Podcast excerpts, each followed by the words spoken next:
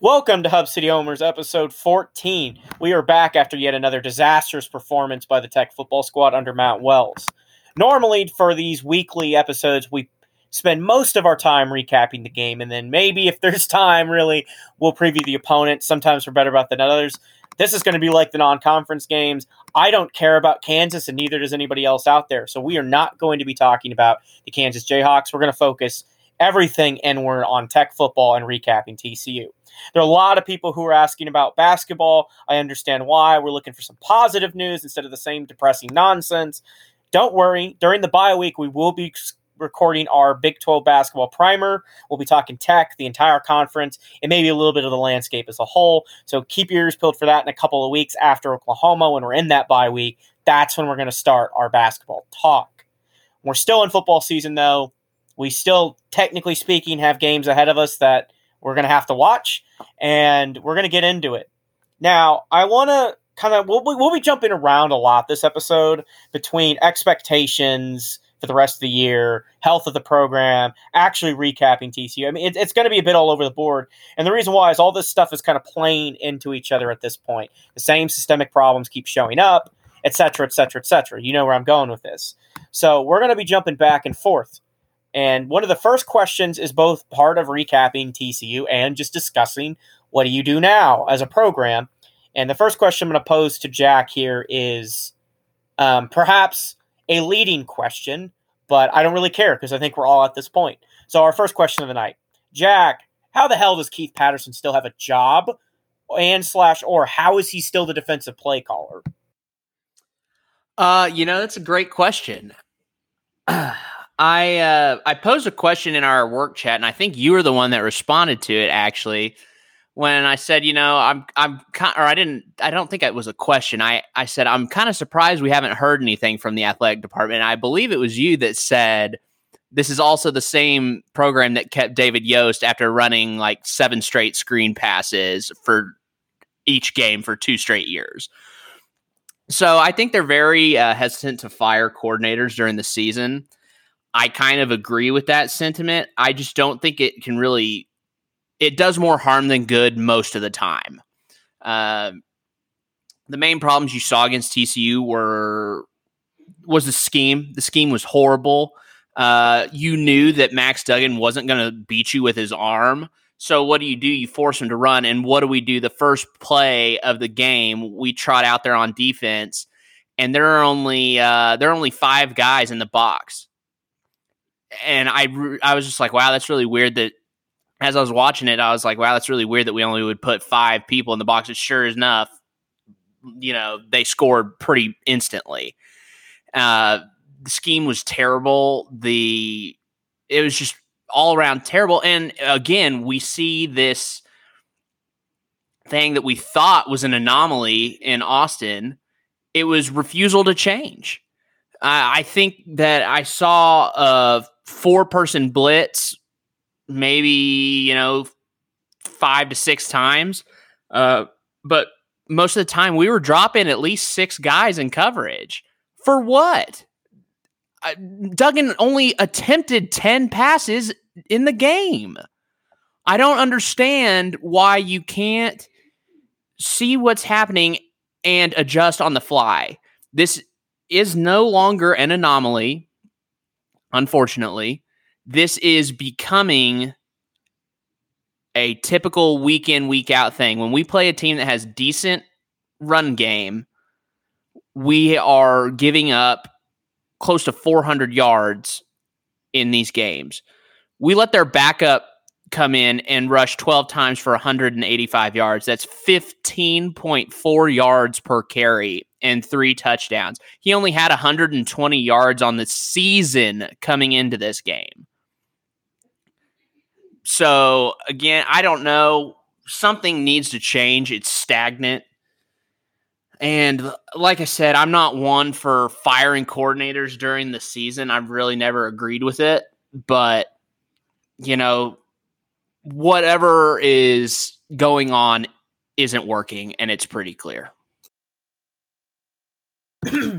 so, for me, I don't believe in firing head coaches because you're not going to change anything with regards to the stuff head coaches touch by firing somebody and replacing them with somebody the head coach hired. Because at the end of the day, most of what we blame on head coaches is the fault of their hires. You know, uh, at the college level, unlike the NFL, because of the NFL, you're a true CEO. You know, your job is to evaluate, develop talent, and build your roster. And then, depending on if you're an offensive guru or defensive guru, you'll kind of step in and micromanage like that aspect of the game. At the college ranks, eh, coaches are far more about um, building culture, and they're far more about building uh, and recruiting. Um, and especially guys like Matt Wells, who are not offensive or defensive gurus, they don't really have any hand in the play calling. Um, they might they make decisions during the game, they manage games, but their biggest responsibility is culture and recruiting. You're not going to fix that by firing these guys. However, the guys underneath them, you can absolutely change everything by axing a coordinator. You know that that has been demonstrated to work in certain circumstances. Long term returns, I, I'm not an expert on all of you know the fired coordinators replaced by their underlings. But here's the biggest thing that firing a coordinator does, because you're firing a coordinator because you don't like some aspect of how he called a game. Um, for instance, if you got an offensive coordinator like what should have happened last year with David Yost, who's calling screens all the time, and you want him to tack down the field, you fire him and you make it clear to the guy taking over the directive is to attack long. You know, you need to attack down the field. That, you know, if it doesn't work, that's on the head coach then. But that's the point of that with the defensive side of the ball, firing Keith Patterson is the only way to fix this. Look, because here's the thing Keith Patterson to me was always the coach who made adjustments in game. But the reason why he made so many adjustments in game is because his base scheme has never worked. It's never worked. I don't know what the point of the 335 is now. Because he, what the 335 was designed to do was to help fight the spread passing game. Uh, uh, by instead of putting a defensive lineman out there, you're going to bring back in another speedier linebacker, and you're going to try to control, uh, or you're going to try to spread out your defense just a bit more. It allows you to get cover more space with more athletic players. Here's the flip side of that: that linebackers can't cover the receivers in the Big 12. There's too much talent. So when linebackers are getting matched up with these guys, they're not covering them. The other thing is the point of it is, is well, you're always bringing guys back into coverage. You're usually going to be dropping seven guys. That that's normal for the three three five. In Tech's case, we drop eight. I'm willing to bet at least seventy to eighty percent of the time. So again, the idea is to cover, but we're seeing our defensive backs just having people run behind them because quarterbacks are looking for their men to run open. Our defensive line's terrible. Um, anecdotally, we had a guy message the Viva the Matadors account talking about Keith Patterson explaining his defense to him when he was a, a, when this gentleman was a high school coach, and he said that the year we installed that defense. He said, we were horrible every single year we ran that defense, except for the year when we had the best defensive line I've ever coached in my entire life. Because you have to be able to generate organic pressure with three. And here's the worst part about all of this because, you know, at least Keith Patterson had always been the guy who, okay, my base scheme is crap, so let's adjust. Now we're seeing a guy who I think is trying to prove a concept out. He's he's so gun shy about his secondary being burned all the time. That now he's he's trying to prove that this this look can work to stop the pass. And what he's missing is that the trend in the Big 12 is there are you know five or six truly elite running backs and only a couple teams have bad running backs. So everybody's gone to a run first option with the exception of really Oklahoma. Oklahoma's the last man standing in tech of the of the the pass first attack. Texas has gone away from it. TCU's gone away from it. Kansas State's still not doing it. Uh, Baylor's gotten away from it. Oklahoma State can't do it. Um, Kansas isn't worth talking about. Uh, West Virginia has Leddie Brown and a terrible quarterback. They have no offense. So, you know, Keith Patterson's just refusing to recognize what's happening in the conference because the scheme was always bad, and now it just seems like he's sticking it to everybody by staying in it. I mean, it just for those wondering how how is what's going wrong with the 335 why why do i think firing him and bringing somebody in who's going to accept that and load the box would be better? Here's my, my disclaimer. You load up the box you will give up 350 to 400 passing yards a game. That's a guarantee. You're, you you have nothing in the secondary that tells me these guys can cover. Alternatively though the, the the most successful pass defense plays Tech has had all year, almost without without fail, have been plays in which a guy has gotten home, rushed the quarterback, put pressure in his face, forced him out of the pocket, or brought him down. Those have been the basically the only times we can pass defend. So I will contend to you that despite the fact that you're going to give up more passing yards, you will give up less passing yards and you will give up less total offense and points than you currently are just letting teams run for 350. So here here's where I'm at with the 335, why it's not working. So if you want to run three down linemen and you want to bring all these linebackers up, at any given time, there's really about four guys on the defense who can make a play in this alignment within, you know, three to four yards of the ball. What we would consider a successful stop of the run. You got your nose tackle, you have your defensive end, and the two linebackers shaded to that side. The safeties are playing off you know, these guys are playing off coverage, or we have usually have one high safety, two high safety. So those guys aren't really in the picture. The third linebacker could maybe get there, but he's probably getting there late. And any safety anywhere near the ball for Tech's instance is in coverage first, so he's going to be delayed. The offensive line, alternatively, is blocking those guys heads up, except for one guy who's supposed to be free to make the tackle. Here is the freaking problem because Keith Patterson refuses to slant or move his guys around. What offensive lines are basically doing is they're just zone blocking it. You know, the, the they're sliding over to pick up the nose, centers releasing to get linebacker, guards throwing a hand to the end and going up. That means your linebackers are being blocked by defensive linemen. That is the worst case scenario because your defensive line sucks, guys. They're not very good.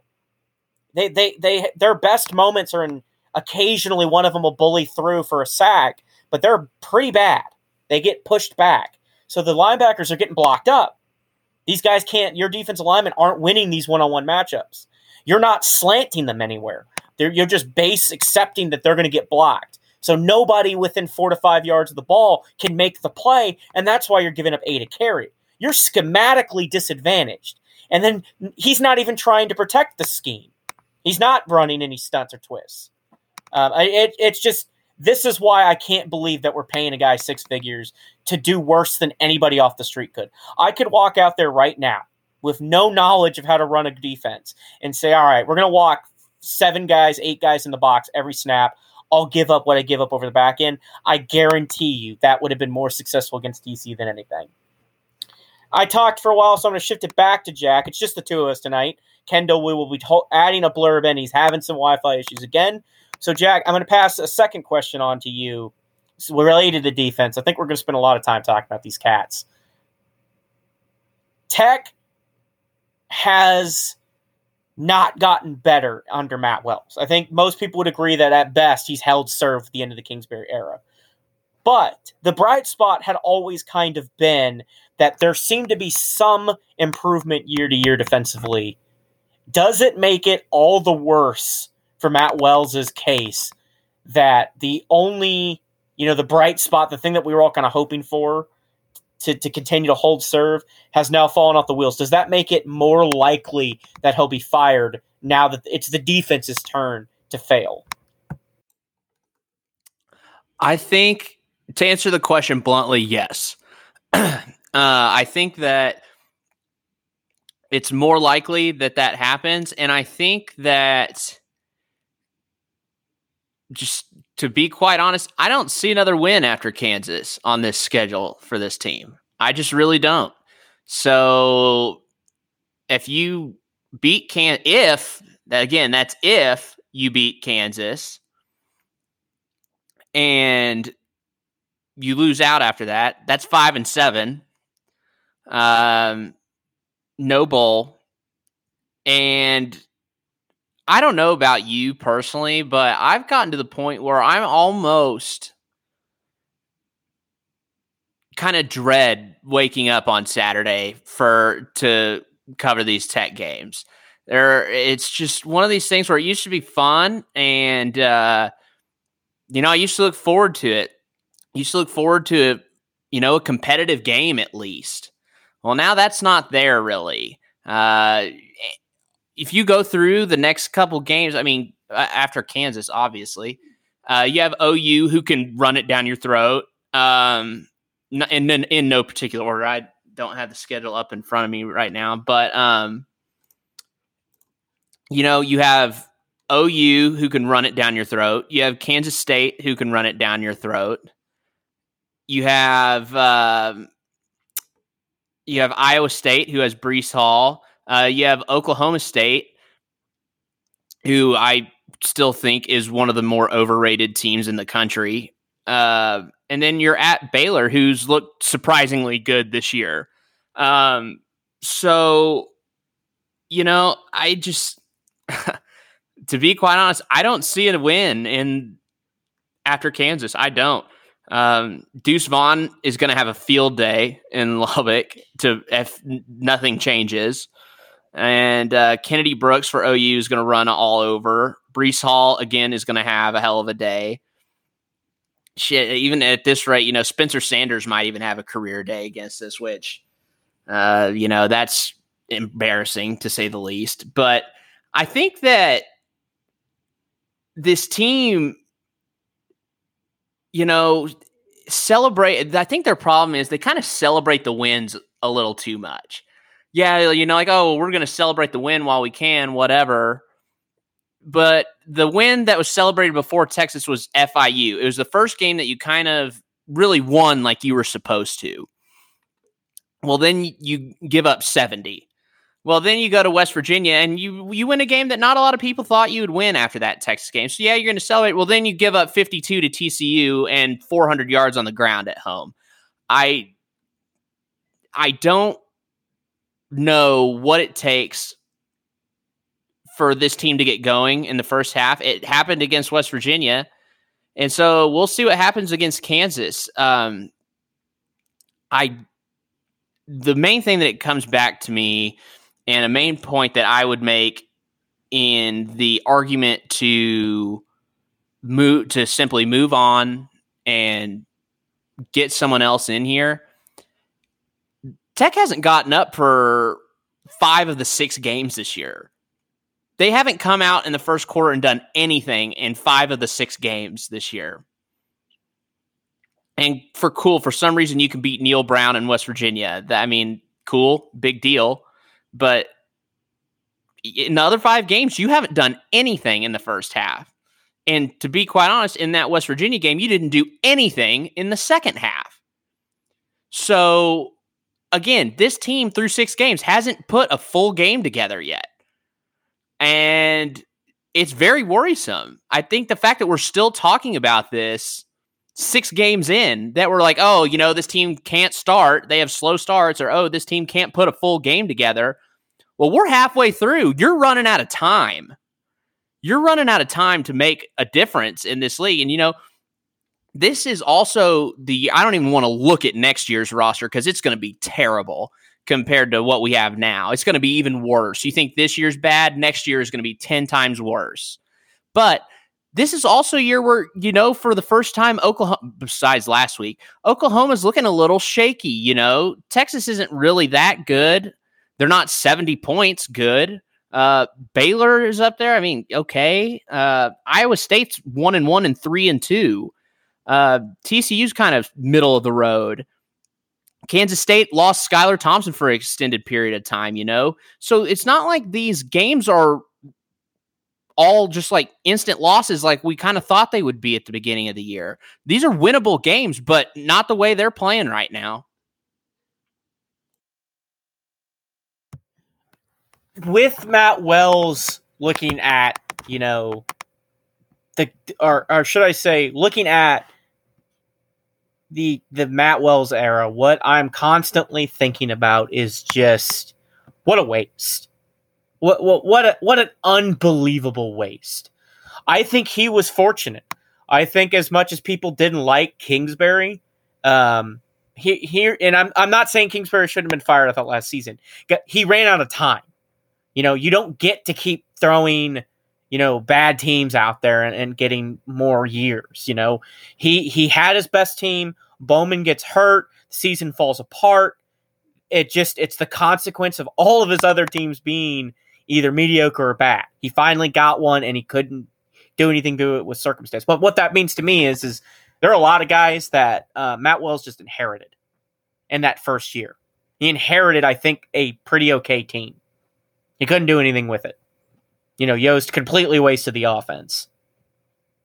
So he fires Yost and he brings in all of these transfers, all these studded guys at the expense, by the way, of bringing in anybody from the high school ranks. Because what Jack is basically pointing out here is, is um, you know, next year's team is going to be really bad. And I'm not saying that Matt Wells' recruiting strategy is flawed. I think it's the future of football that you're going to keep bringing these guys from other teams, these transfer guys in to stack up programs who can't compete with the top level guys in, nationally like Tech can. You know, Tech is a 45th at best recruiting type of school. You want to get to the point where you're better, you got to go get guys who, you know, are better than the, the quality of high school player you're going to be able to get and develop.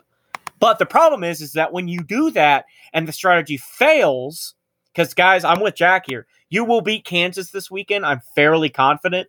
Not as confident as I was, but I am fairly confident. I think Tech loses out. You're going to be five and seven.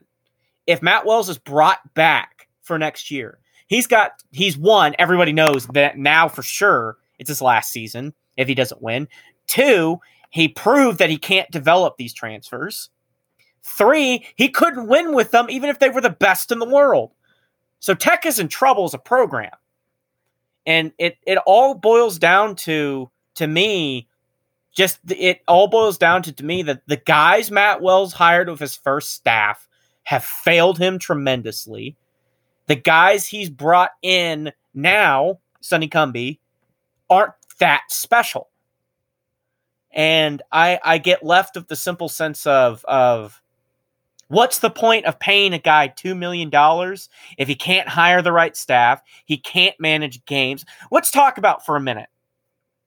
Because the point of this question was to talk about the defense, but I'll, I'll, since I'm sidetracked anyways, I'll say this. He kicked a field goal down three scores to keep the game a three score game. I, I can't I mean, and then during what what after Texas. I mean, this is just all it's all he doesn't know what he's doing kind of crap. Because after Texas, people were beating on him about that, going for it early, way early in the game on fourth down in your own territory. Now he's gun shy the other way. He just he doesn't know what he's doing. He's completely over his head. And now circling back to the question, the only thing he could say was like, "Hey, the defense is a little bit better. Give me time. You know, Cumbie will sort out the offense." It's now abundantly apparent that Keith Patterson will have to be fired this season. This defense is not going to get better if we stay in the 335 and do this bullshit drop eight crap. We blitzed Duggan one time that I remember, and a bad result happened. And by blitz, I mean they brought four guys. Tech still dropped seven, and here's the damning thing to me. That was one of the few times he brings pressure in this game. Duggan scrambles for 30 yards because despite dropping seven, we couldn't keep contained because there was nobody spying him. We had seven guys in coverage and forgot the quarterback who can't throw can run. It, it, it, I think Matt Wells is done. I'm basically sure of that. You know, I'm going to be rooting for Tech every week. Like Jack said, I am dreading game days now. I'm still going to be rooting for Tech. You're still going to see me tweeting. I'm still rooting for the best. And if Matt Wells turns around and wins out, awesome. I'll take 10 and 2. Hell, I'll take 9, 8, 7. I don't care who the head coach is. If you win, I'll have fun. But we're not going to win with this, this Met way. And this is the way Matt Wells is bringing. I don't think it changes. He's not going to change if he hasn't in two and a half years. Keith Patterson's not going to change at the two and a half year mark. Sonny Cumbie, unfortunately, is not going to get time to prove concept. I don't think the offense has that many problems. We'll get to it, but he's not going to change. And I want to take one aside, and I'm going to punt this back to Jack because I want to talk about the the most damning thing to me from the from of this whole thing. Um, I I've had TCU fans try to crow at me about Max Duggan. Everybody knows I'm a Max Duggan hater. Part of it's a bit, guys. Nobody hates a college player this much for real. Well, I guess some people do, but I don't. I think it's funny because TCU fans are so loyal to him. But um, I m- tweeted about Colombian Duggan, who, by the way, those stat lines were basically identical. That was kind of the joke. Um, um, Duggan, for reference, is a 60% career passer. TCU has not won many games with him, and they won't win many more this year. They're bad. If anybody thinks TCU is going to turn around, if you didn't see that defense and you didn't and you think that they're they're going to be able to win many games, you're mistaken. But point that aside, I had people trying to crow at me about Duggan. I still do, and but it's nowhere near what it's been in years past when this has happened. And the reason why is pretty simple because it didn't matter that he was in the game. It did not matter. I said it over and over and over again on the podcast, on Twitter, everywhere. The key to this game was to force Max Duggan to throw. If I was going to eat shit, it was going to be because Max Duggan threw for 400 yards against Tech. That's what I wanted to see. If we were going to lose this game, I wanted to be because Max Duggan made me look dumb and he threw for 450 yards in this game torch Tech through the air, or alternatively ran for like 200. Neither of those things happened, and Tech still gave up 45 points. This, this is Matt Wells football. It's not fun. They don't do the easy things well.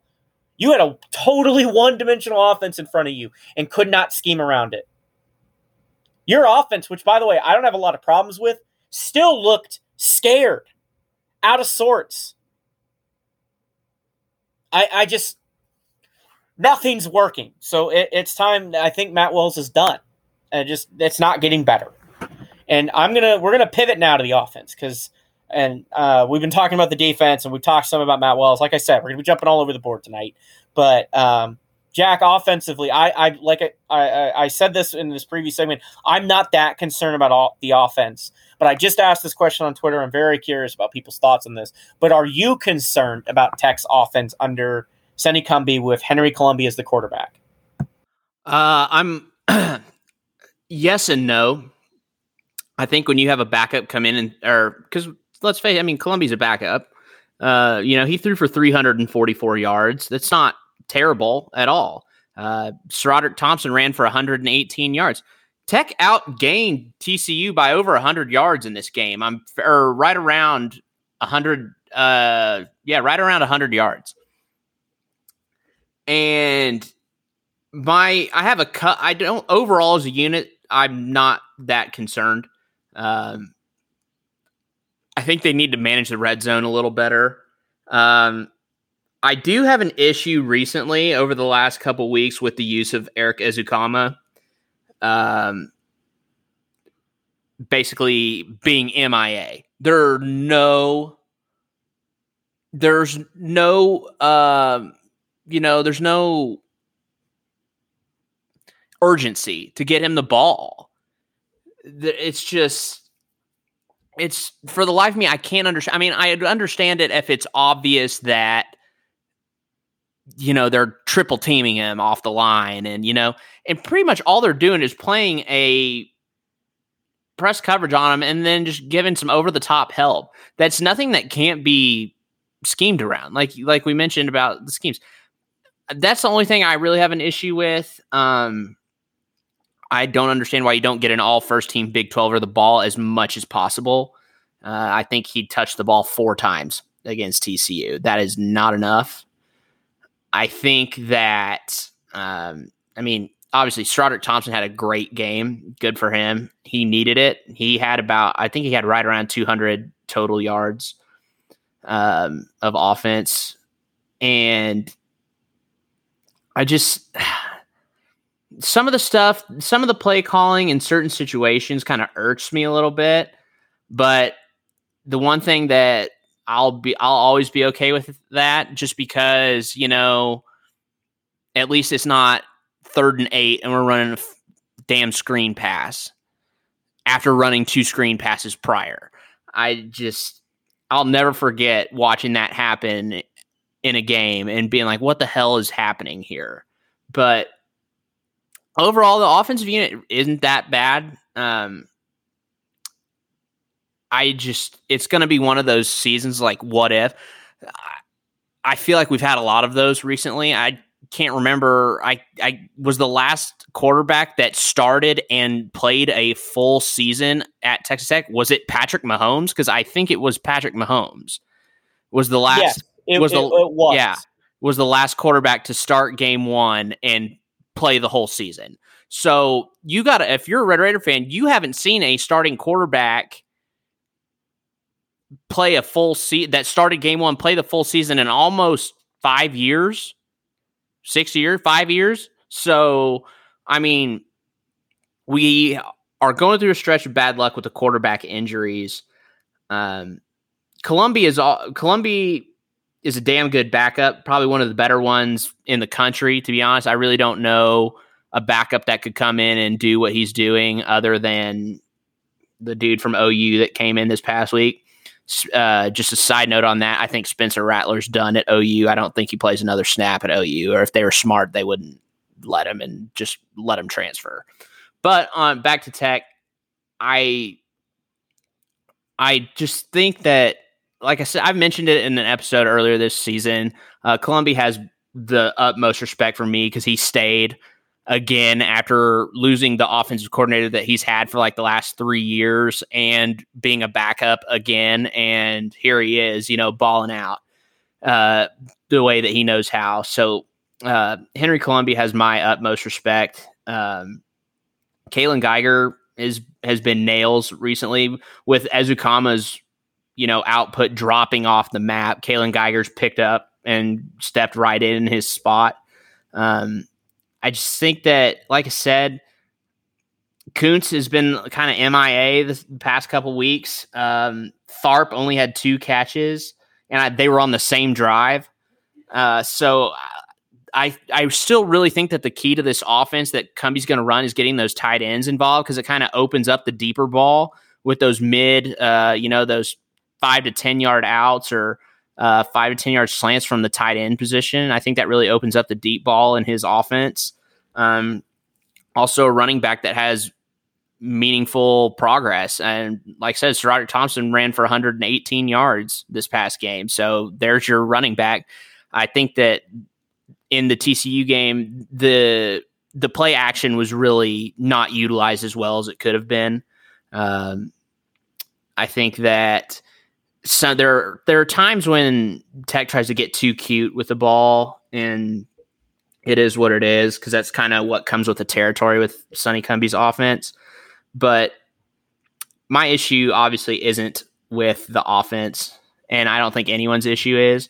I think you know, you, maybe 31 is kind of middle of the road. I think Tech averages about 35 a game. I'd like to see, you know, personally as a Tech fan, I'd like to see 38, possibly uh, 42. But, um, you know, it is what it is. I'm not going to turn my nose up at 31, but I will turn my nose up that this defense allowed, uh, you know, 52 points.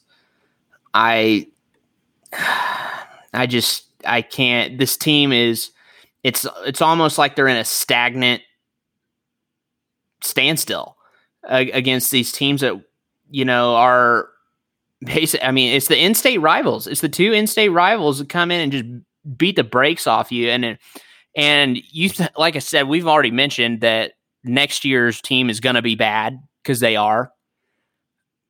Can you imagine if you're a, a recruit at this game in Lubbock hypothetically, you're a recruit at this game in Lubbock and you're being recruited, and your final two teams are TCU and Tech, and you watch that, you're sure as hell not going to go to Tech. Not in your right mind, you're not.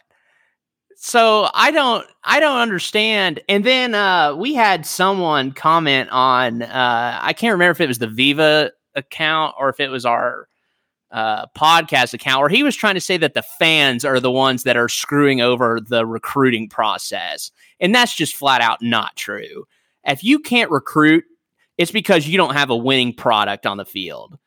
The fans have no say. And can you blame the fans for being pissed? I mean, look at what you're. I would be absolutely sick to my stomach if I was Dusty Womble right now. If I just wrote a $20 million check to this athletic department for the football team for them to build a new product. And that is the first thing that comes out in the game the following weekend. I would be sick. I would puke in my suite if that's what I saw. And it's and it's just it's systemic and it's you're fostering a failing a failing culture at this point. And he's like, "Oh, well now it's personal." It's personal to the freaking tech fans who spend their time, money, it's hard earned cash to come to these games. A lot of people came back this weekend because it was homecoming and it was a blackout game. It was our highest attendance of the of the season. It was 92% full. And that's what happened on the field. That's embarrassing. You want to pack the Jones, you want the Jones packed every week? Well, they the fans have done their part. It's time for you to back up your end. Where I am offensively is I I would describe it as not worried about it because he, he, you know what I mean by that is not that I think the offense is incredible or that I think that the offense is you know the the Patrick Mahomes offenses or even you know anything close to what Kingsbury was producing.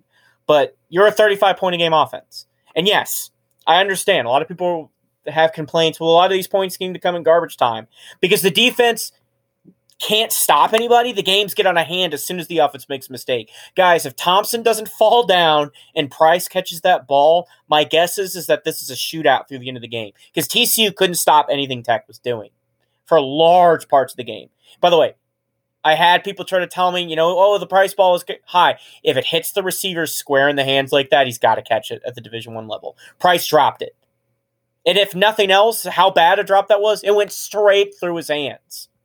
He's got to catch that. And Thompson's got to stay upright. SaRodorick Thompson had a great game, but those two plays took Tech out of it. Not because the offense is bad, but because they have no margin for error and they're just not good enough for that. You know, yeah, Sonny Cumbie's going to throw a fade on fourth and 11. He's going to do a trick play and throw a pick. He's going to put Donovan Smith in when Colombi's marching the ball down the field. Colombi's going to be between 60 to 65% completion rate you're still going to score about 35 points a game. And for most teams, that should win you or put you in games. Because if Tech isn't good enough defensively to compete at the at the highest levels, and your offense isn't good enough with, with Columbian to do that, then okay, I can accept that if you're competitive in these games, that you're just close but not quite there. That would suck this year because, like you said, OU's not looking great. Texas doesn't look great. Nobody looks great. So this was a year for Tech to maybe make a move with a really veteran levy heavy team. But maybe you're just not there and you've got a backup quarterback. Though I will say it Colombi looks comfortable in in Cumbie's offense, and I mentioned this I believe last week, and it just looks like maybe this offense is better for Colombi's game than Shough's. But um, that aside, you are playing a backup quarterback who is not a starter for a reason. He's thrown better. He still makes a couple decisions that'll make you go, hmm, and a couple of his balls that are too high, too low. But, you know, I, I go back to this. His, when people were trying to crow at me about Duggan and Colombi, I mean, it's not like Duggan did anything in this game, but I just been watching them side by side. Duggan's faster than Colombi. That's honest to God the biggest difference between the two of them. Colombi also turns the ball over a little bit more often, though the pick this this game was not his fault. But I'm not going to talk too much about Columbian and Dougie because Duggan because I'm biased by the discussion I've had with fans on on Twitter that I've had to defend that take. Not as much as I was I thought because, like I said, nobody has enough support one way or another after this game to talk too much about the quarterbacks. But um, my point is is that Colombi's fine. The running backs are good. Offensive lines played a bit better. Receivers have been good. I to your point about Ezukanma, I think this proves again that the staff is just out of out of their depth. I think the staff is reading press. Everybody freaked out because Ezukanma was the only guy getting targets. So now Cumbie is force feeding every other receiver to the detriment of a guy nobody can cover. These are one one one read passes is what Colombi's throwing. That's why it looks like this is why Ezukanma's not getting that many looks because these are one look reads. He's reading teams are biting to cover Ezukanma and he's doing these little RPOs the vast majority of the time. Teams focus too much on Ezukanma. He can get over the top to guys like Fouonji or Geiger. But a better offensive coordinator, a better staff could manufacture touches for the best receiver in the Big 12. Um, but you know the, the adjustment the RPO games worked. You just you just aren't good enough to cover for the defense. You just aren't good enough to score 50, 40 points a game, which is what you have to. And now I'm going to get back to some of the things you talked about at the end, which is the comment that the fans are somehow to blame by this, or that you know, the, the, which is nonsensical. I mean, it's it's always nonsense that the fans hurt recruiting. Losing hurts recruiting. Bad facilities hurt recruiting. You know, lack of investment hurts recruiting. Fans not showing up might hurt recruiting. But Tech fans have showed up every game this year. They've also lost most of those meaningful games in the Jones and on the road when they've gone when they've traveled. So Tech fans have shut up, they've lost. Tech fans have brought the noise and they've lost. We, we're talking about it. You know, my boy Dustin just dropped millions to invest more in the facilities that are already as good as what anybody else has in the nation. I mean that wholeheartedly. You know, AT&T Stadium may not be 80,000 strong, but it's a nice stadium. The football training facility that they're they're putting in that they're going to be upgrading is amazing. The indoor facility is amazing. We have top of the line facilities and fans who are desperate for a winner. We just don't have anything to show them on the field. The now it's personal thing makes me laugh constantly because it is personal Matt Wells because he he's just you know he he knows he's on his last leg, but it's also personal for everybody else because like you said, we want we all want a winner. We all love Tech and are desperate to see somebody win, and he's not doing it. So, eh, you know what's personal to me is the fact that he hasn't fired Keith Patterson, despite having the best linebacker group maybe in Tech football history and giving up 330 yards on the ground. That's personal to me. What's personal to me is when he had okay defenses, you know, they weren't great, but they weren't god awful. He had the worst, he hired the worst offensive coordinator Tech has seen in years and wasted all those d- defenses. What's personal to me is Matt Wells constantly screwing up every game decision, every end game decision that comes up. Every time I think he's fixed the fourth down or the field goals, he'll screw it up again. We're still stuck in kicking field goals on second down mode. I mean, we the program has gotten no better, no better than it was three years ago. And I keep saying, hearing people say, "Well, aren't you seeing the progress?" You know, from the very few Matt Wells supporters left. No, no, yeah. I'm not. We're, we're, uh, no, where? Maybe we're arguably a little less penalized, but at the same time, against Texas, defense straight up couldn't get aligned. At the same time, we were giving up special teams boo boos constantly in critical situations to start the season. And now, you know, uh, uh we may not be penalized, or maybe the special teams is a bit better. We have a defensive coordinator who can't adjust his scheme, and we have players who can't make plays in critical situations. How many times does it feel like we've got a guy dead to rights and they just miss as a defensive line? We had every quarterback this season, it's felt like they've had him dead to rights and something's wrong with their technique and he just slips out to the side. I just, we're stuck where we were when we started with him. And this is going to bring me to my last question tonight, and the one I, I think we have to evaluate. Can I can I make can I make can I make yes, one more point about the fans real quick? I saw this point made on Twitter in an argument between tech fans, or it might have been on Facebook. I can't remember. But the guy made a really, and if I can, rem- if I could remember his name, I'd I'd give him credit for it. The la- Texas Tech hasn't had a winning football season since 2015. That's six years ago. Can you name another fan base in the Big 12 that hasn't had a winning season since 2015 that still puts over 50,000 people in the seats? The answer is no, because there isn't one. So if you want to blame the fans, let's take a long look in the mirror before that happens, because there are still 50,000 people in the seats for pretty much, well, all the Big 12 home games and pretty much for a good majority of the other uh, for the non-conference ones. You know now it's personal you know pack the jones. Well okay we're putting 50,000 plus. We haven't had a winning season since 2015 where's where is our reward for doing this exactly because it's just tech lubbock tech fans they back winners we're going to talk and I, I really hope we have time to get to this during our ba- our, our, basketball primer week, that bye week, um, to talk about some of the women's sports. But you know, Tech fans will show up to literally any sport that wins. They're at the soccer games. If volleyball was winning more, they'd go to the volleyball games too. Tech fans will back winners regardless. Football is the only sport that we give the benefit of the doubt to. And the reason why is we love football as a fan base, but they are desperate for a winner, and we're just not seeing it. And I like believe, Jack- I believe, if I'm not mistaken, to just add on that real quick, I believe that you know when uh, Tech volleyball beat Baylor number nine or whatever in Waco, Uh, the next game that we had at home against Iowa State, I believe they reported their highest attendance of the season so far. Yeah, it's just they they Tech fans will show up. You just football's the only sport that they show up regardless really of the product in the field. But I, I have had enough with the fan with people saying it's everybody else's fault but the guy who makes two million dollars. And this we're we're, we're basically gonna wind down here because me and Jack talked about our expectations for the year. But the last thought I want to leave everybody with is a thought that I think is important to note because in that same comment blaming the fans, there was another note to that, which is the idea that Tech can't go get a better coach. It's bullshit that they can't. No, Nick Saban's not coming to Lubbock. The only reason that would ever happen to a guy like that is he just really liked Lubbock, right? It'd have to be he he called, said, Hey, I wouldn't mind coming down here. It's never gonna happen.